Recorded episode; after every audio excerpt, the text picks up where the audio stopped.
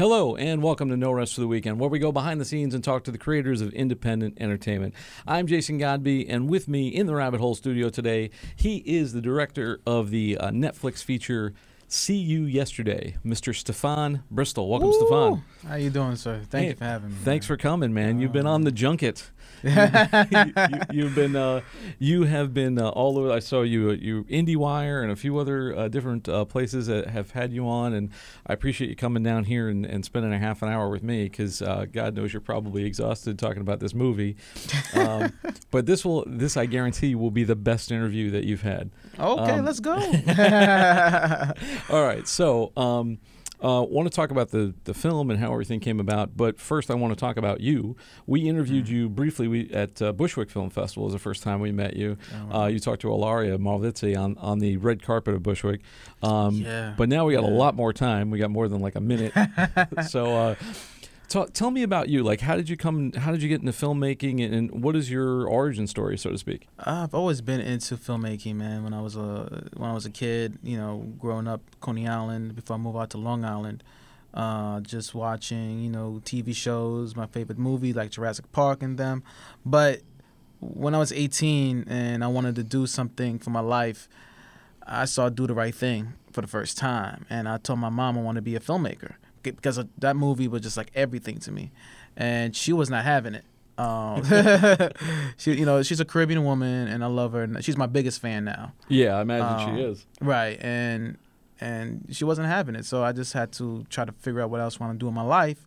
But when I went to Morehouse College, I woke up one day, and I said, I'm, I'm going to pursue what I really wanted, and that's filmmaking. What was it about Do the Right Thing that kind of, you know, because I mean, there's a lot of movies that could, you know, people Star Wars, and, Yeah. oh, but what was it specifically about that film that kind of like lit your pilot light, so to speak? it was mostly about Brooklyn and what what it meant for me as a kid. Like everything I saw do the right thing was just me as a kid. You saw your life up there. Yeah, I saw my life up there. Like Yeah. this is how I grew up in, in Brooklyn, and it was this is crazy. I, And- I love Do the Right Thing. It was not necessarily my life. I didn't, you know, right. uh, but it's it's a great, great movie, and No, you know. Every, from from first frame to last, it was just like Uh, we could actually probably do a whole show on Do the Right Thing. Um, and you work so um, this movie, See You Yesterday, yeah. great title by the way.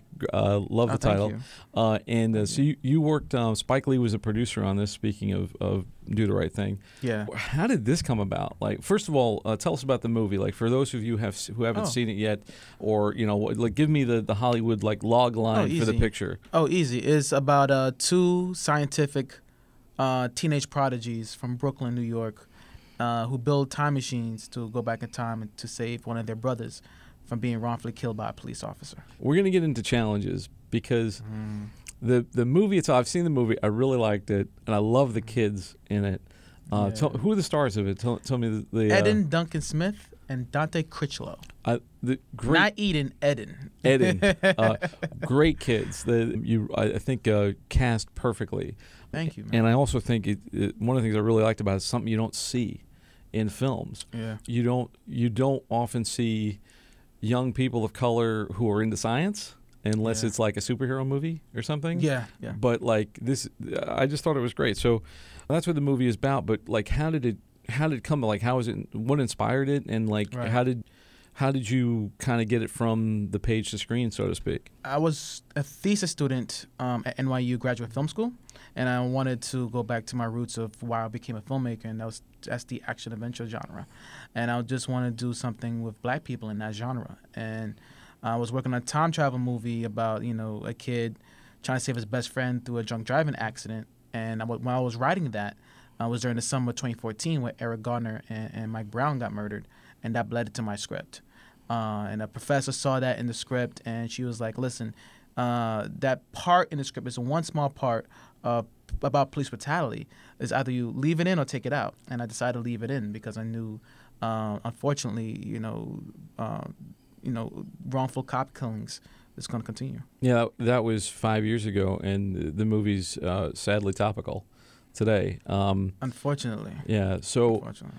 and to me, it presents some interesting challenges, right? Because you've got a time travel movie which tonally is pretty fun. Mhm. Like these kids, you know, they're great kids, and it's a pretty upbeat movie. It's also, I like the color palette of it a lot because Thank it's you. bright and it's like summer in the city and Yeah. it's so freaking Brooklyn. Like it's just like because I you know I live here and I'm like man this this movie is the most Brooklyn movie I've seen in a long time, uh, and the kids seem like you know they're real like they seem like real kids. Yeah. I mean, they're super geniuses who, you know, make time machine backpacks. There's a science fiction element to it, but they seem like real kids. And yeah. first of all, so in, from the script stage, you know, you're going to do this thing where you have time travel, which is challenging, Yeah. and then you're going to deal with this difficult subject matter. yes. So, like, how do you combine the two of those things and have a cohesive movie? Because I think a lot Mhm. of people would probably give you notes on Yeah. tone and be like, "Hey, man, you can't have Back to the Future mixed with you know cop killing, like it's um you know and the you know the murder." Like it's, it feels Mhm. like it's polar opposite, but somehow in Right. the movie it blends. How are you able to kind of attack that on a story level? easily. Oh, say okay. It's not easy. it's a lot of trial and error. That's all it is. It's like you work with you work with the first draft and you go from there. And and I guess because I have a lot of training in directing actors and know how to write a screenplay, I was I was able to know how to craft a scene and and know how to use humor. Um, humor is not is not comedy, but humor is there to keep the lightheartedness going during a tragedy.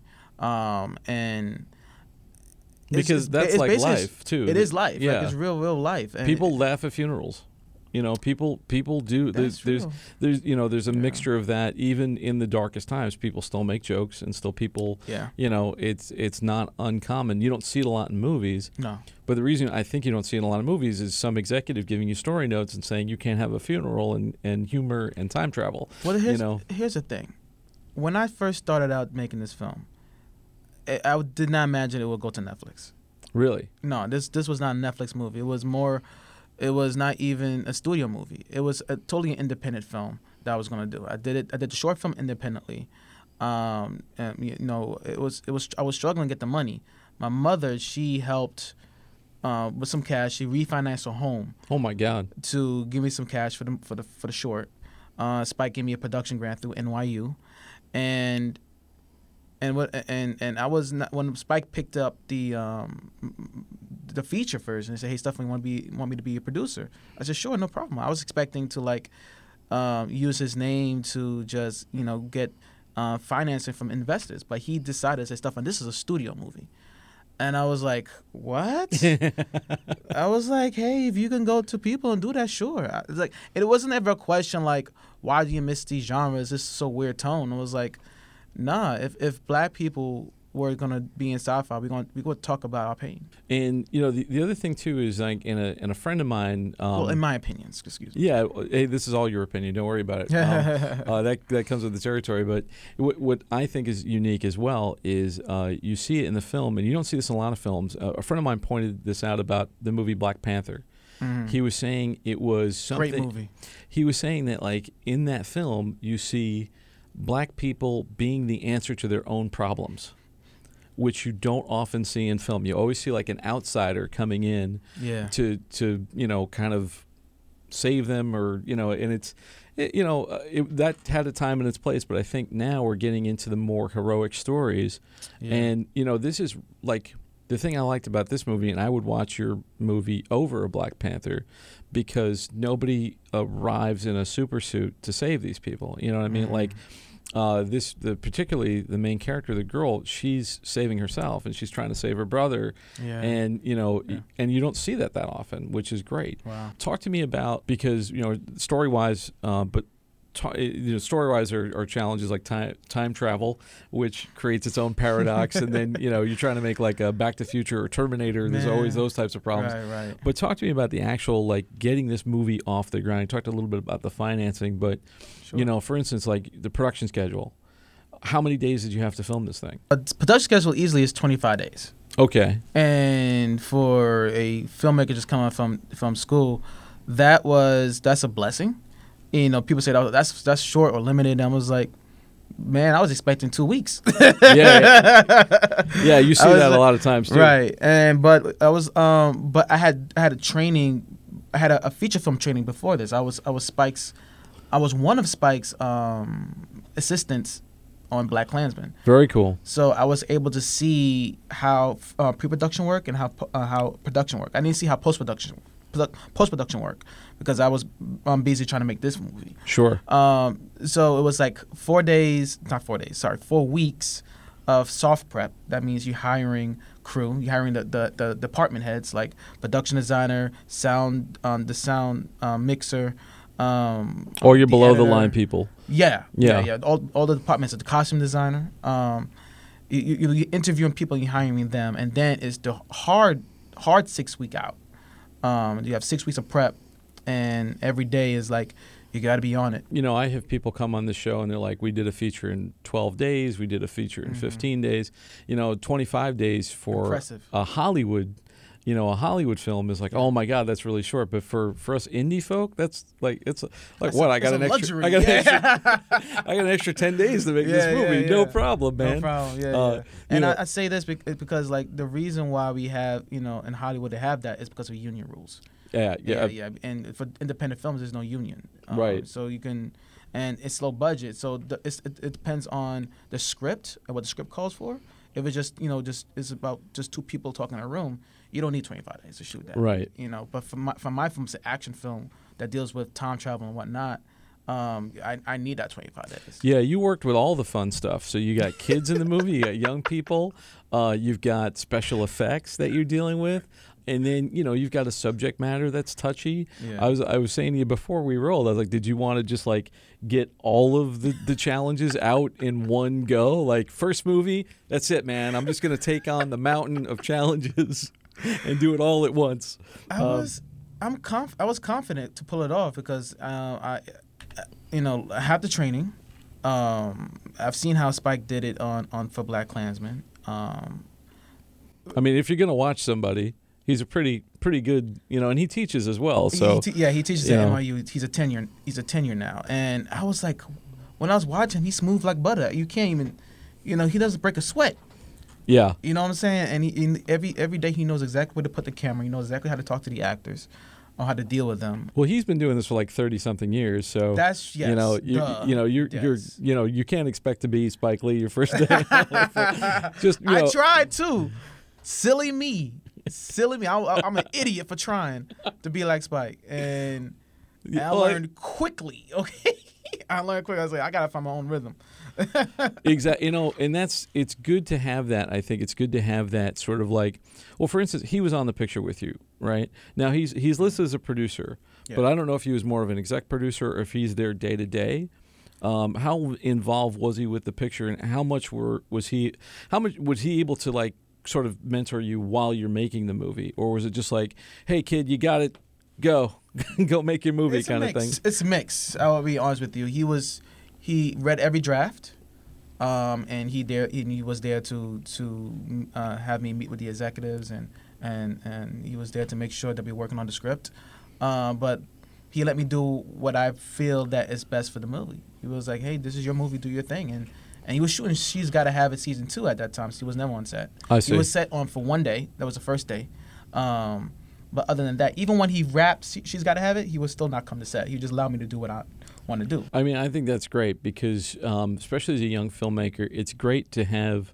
He trusted me. Like, Uh, yeah, it's great to have that trust and empowerment, but it's also great to have somebody who's like kind of got your back when it comes to the executives and sort of you know helping you along creatively without you know kind of letting the system stifle you or you know letting the business of filmmaking getting in the way of filmmaking like it often does in Hollywood. I Um, still had to deal with that. yeah, tell me like if you like lessons. I, I would imagine because you Mm. you'd made shorts before this, but this is your first feature. Yeah. Um, and going through the whole process. I mean, so first like just getting the movie made, and then um, going to you know the process with Netflix and getting it released. What were the kind of things that you learned along the way? Because this is your first time through this process, right? yeah. So I imagine it's a huge learning experience for you. It, it's fast too. Um, Yeah, you got you got to like hit the ground running. you know? like I said, like I didn't imagine. I didn't imagine I was gonna be a, just a studio film. I was like, okay, we're gonna make a Ricky Dinky film, just to show who I am, and hopefully a lot of people see it, and then I'll figure out my next move. Um, because I have something very strong to say, I have something specific to say, and I just needed to get this movie out. Sometimes I think um, it, it's a matter. It's a matter of timing. Yeah. You know, and you had because sci-fi is really big right now, and and and the subject matter is very topical. So Yeah. you were able to kind of hit two buttons of you know both genre and um, social significance at the same time, Yeah. which not a lot of movies can do. It's this is really sort of a magic bullet of a movie in that way. I was just I was just when there's a will, there's a way. I just it, I know that this was the film for me, and I had a mission, and and I, I believed in myself. I had faith. I'm a faith based. I'm a faith based person, and, and I just wanted to do what I want to do. I feel like I've said this. I've probably said this on the show before, but like being a filmmaker is almost like uh, being a clergyman or something. Like you, you have to have this like unshakable belief in yourself and your abilities, and like, am I, am I, is this is what I'm believing in real? You know, um, and most people don't know until it, it happens to them. Uh, Speaking on that, one, there's I made a lot of sacrifices to get this film off the ground.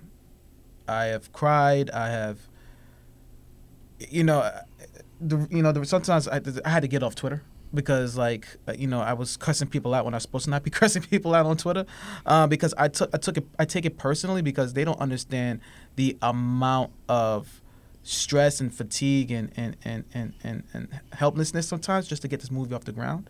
Um, have I got it a lot easier than than a lot of filmmakers? Sure, and I'm not gonna deny that. Um, but I still had to, had to make sacrifices. Like you know, I, I couldn't get a full time proper job. Um, I had to ask my mom for to pay help me pay rent. Um, um, um, um, there's a lot of things I had to give up for just to get make this movie that I can't name. Uh, not to say it's terrible, but it it does challenge.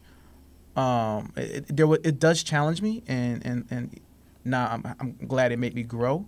But you know, if if if me and you are like alone right now, bro, I will break down and cry. I, you know, it's. Like, I think I'm that not, I'm that's not even lying to you. It's like not a lot of people talk about that, and I'm. It's glad that you said something. I actually, I have this conversation kind of with myself daily about Mhm. doing this, and you know, like every once, every once. Oh my God! I, I had somebody say to me, I was talking shop with a, a producer friend of mine, and randomly there was like a DP overheard us in a bar and he's like you guys are absolutely right and uh and he told me he's like man he's like my uncle who is also in the business he's like you know he's like this this job it's like you're either going to do this or you're going to die trying Yeah. because um, it you have to do it to the point of like nothing else in your life is going to make you happy. And you know it, it comes down to that. And like you know and even someone like you i mean you got what a lot of people would assume is a lucky break you know yes. uh, which is great you know and But I was prepared for it though. Like I, I worked my ass off to be prepared for it. exactly You know, and- let, us not get it. You you, know? you really do make your own luck in this business because Mhm. if you if you hadn't made the short if you uh, didn't you know speak to the right people if you you know if you weren't talented you know because you know spike lee teaches at nyu he's got a lot of students you know what i mean like Yeah. he's he, a lot of people and and god knows he knows enough people but there must Yeah. have been something special about you and what you wanted to say that made him say i want to produce that movie you know Yeah. that's you don't see that every day you know No, you don't. i mean he he hasn't knocked on my door yet by the way i want to get him on the show if you talk to him I, he, he, he's the he's definitely um, he's the guy that he's my gold guest that i want to get on the show because there's no more there is no one more indie film than spike lee in my opinion. You That's- know that's he's the most indie dude out there and he's still rocking it you know? But uh, I, I think uh, the movie for for the most part it's a real achievement. Um, Thank you. You know, you talked about the sacrifice, but what were the things that? Um, is there anything that you learned that you would, you know, if somebody said, "Hey, man, Stefon, you made that great movie. I'm going to make my first feature." What, Mm. what advice would you give me? What what uh, what would you tell somebody who's trying to make their their first feature, other than you know, uh, you know, you're going to have to practically kill yourself in order to make it. uh, No, what would you tell no. somebody? Take your time. Don't rush. Take Don't your- rush into production. In other Don't words, rush. Don't don't rush on the script. Don't rush on you know trying to get. get well, depending on depending on the script, I had to rush to get into production of mine, uh, for various reasons. But when it comes to making the script, just writing, don't rush on that. I think probably uh, the number one thing that I've seen in people's work that was like, it's just undercooked scripts. Uh, said that Mhm. they hadn't stayed long enough in the oven. They brought them out too fast. They wanted to rush the production. Yeah. And you you know I've I said to people, you can't out direct bad writing, you can't out act bad writing, No, you can't outrun bad writing. Man. It's, it's one of those things where you can't polish doodle. yeah, it's you know, and people try to do it all the time, and they don't Yeah. usually realize until they're really far down the stretch. You know, until they're like in mid production, like oh my god, you know, and then you know you have to you're trying to save the thing in rewrites while you're going, and it's just a nightmare to try to get the film off. But that's a great thing. I, I think the fact that you had a well, because you had already you you'd been building on this foundation for a while. You know, you you've been working it for a while and, and working on the idea and getting feedback. And feedback, that's another important thing that a lot of people don't get. A lot of feedback. Yeah, I mean, like, and you're working with somebody like Spike Lee, who's you know, because this and script, not, and not just not I didn't get feedback just from him. I had to like, you know, beg and ask professors to look at it, and and and, and had to do a table reads sure. actors. But that's the that's that's a that's a that's a good trick for filmmakers. What's that? Get it? Do a table read? Do a t- to a private table read. Don't don't invite friend. Don't invite like don't have an audience. Invite actors that are kind of like the type of those characters, but you you know you're not gonna cast them. right. because if you if, you know because if you, if you invite actors to that are exactly like that type, they expect you to cast them in the movie. You don't want that. Um, because the, the purpose of the table read is to hear it, because you need to hear it. Like once you get the script into a really good draft, See if the music is there. In other words, exactly, Yeah. yeah, yeah. And I've done that really, often really good. myself, and it, it, it's really helpful. Yeah. um, especially if you're doing anything with comedy in it. Um, because you got to hear yeah. comedy's like music, man. You, get, you really got to hear it. Uh, otherwise, um, you know, jokes are gonna fall flat, and you know, uh, and you, you know, you you also get the reaction of the actors. You know, you get, you know, Yeah. are they, um, are they, are they getting it? Are they getting the, are they getting the vibe of it? Are they getting the to- tone of it? Um, And you can either take their feedback or not. You know, you can just be like, "Thanks very much," and then, but you know, you you know, you can sit there and make notes. It's a, that's a great tip is to do a table read. Um, anyway, I'm going to get wrap up. Um, but uh, so you're you're just finishing up this thing right now, and it's it's currently on Netflix. Do you see your yourself moving into the next project at this point? Or are you like, do you want to get right going on the, the next thing? I have to get on the next thing. I keep the momentum up. Right, exactly. That's another good lesson is when you, your sophomore effort, if you're too busy making it, Yeah. people won't criticize it.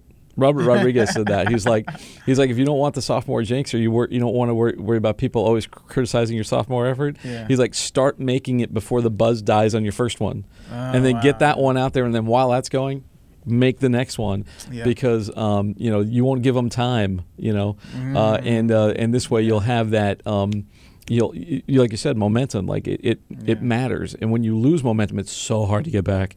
It's so hard to keep. yeah, you know, somebody described independent filmmaking as uh, pushing a boulder up a hill. You know, Oh, wow, you know, like and, and it rolls over you. Then you go back to the bottom of the hill and you push it back up again. Uh, it's, Yeah. uh, you know, It's weird because I want. I, it's weird because like, um, I'm I'm pushing myself to get something new started now, but at the same time, it's like I need a break.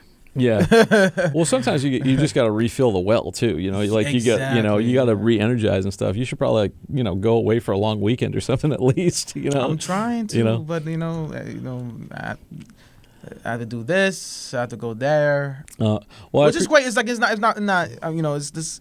No, this but is this like is part of the work too, man. Exactly. This is like yeah. it's not just enough to make the movie, but to get butts and seats to see the movie or to get the attention for the movie. yeah. And that's another thing. People people think your your directing job stops as soon as the movie's Yeah. edited. It's you know th- no, then the second half begins. You know? it's like you don't you don't stop a football game at halftime. you, know, like, you gotta like you, you gotta That push it to real talk. third yeah. quarter, fourth quarter, get it to the end zone, man. Yeah, that's Uh. And but thanks so much for coming, man. Nah, Uh, it's a pleasure to be for here. people who are uh, interested and people who want to find out um, more about you, where can they find you on the web? on Instagram at at stefonbristol.com. That's an S T E F O N Bristol.com, not a P H. Gotcha. Um, everybody remember that and follow this cat. He's doing amazing things and the movie's doing really well. And then next project, come on down. We'll talk about it, man. I'd love to have you. That's solid. All right. Thanks for coming. Thank and uh, thank you all for taking this trip down the rabbit hole. For more episodes of this show, you can always find them on our website, no rest for the weekend podcast.com. You can also find us on all the podcast channels, including Apple Podcasts, Stitcher, Google Play, Spotify, etc., etc., etc. Once again, I'd like to thank my guest, Stefon Bristol. Thanks for coming, schlepping, uh, coming back home to Brooklyn. And uh, for Behind the Rod Productions, I'm Jason Godby. Thanks for joining us. We'll see you next time.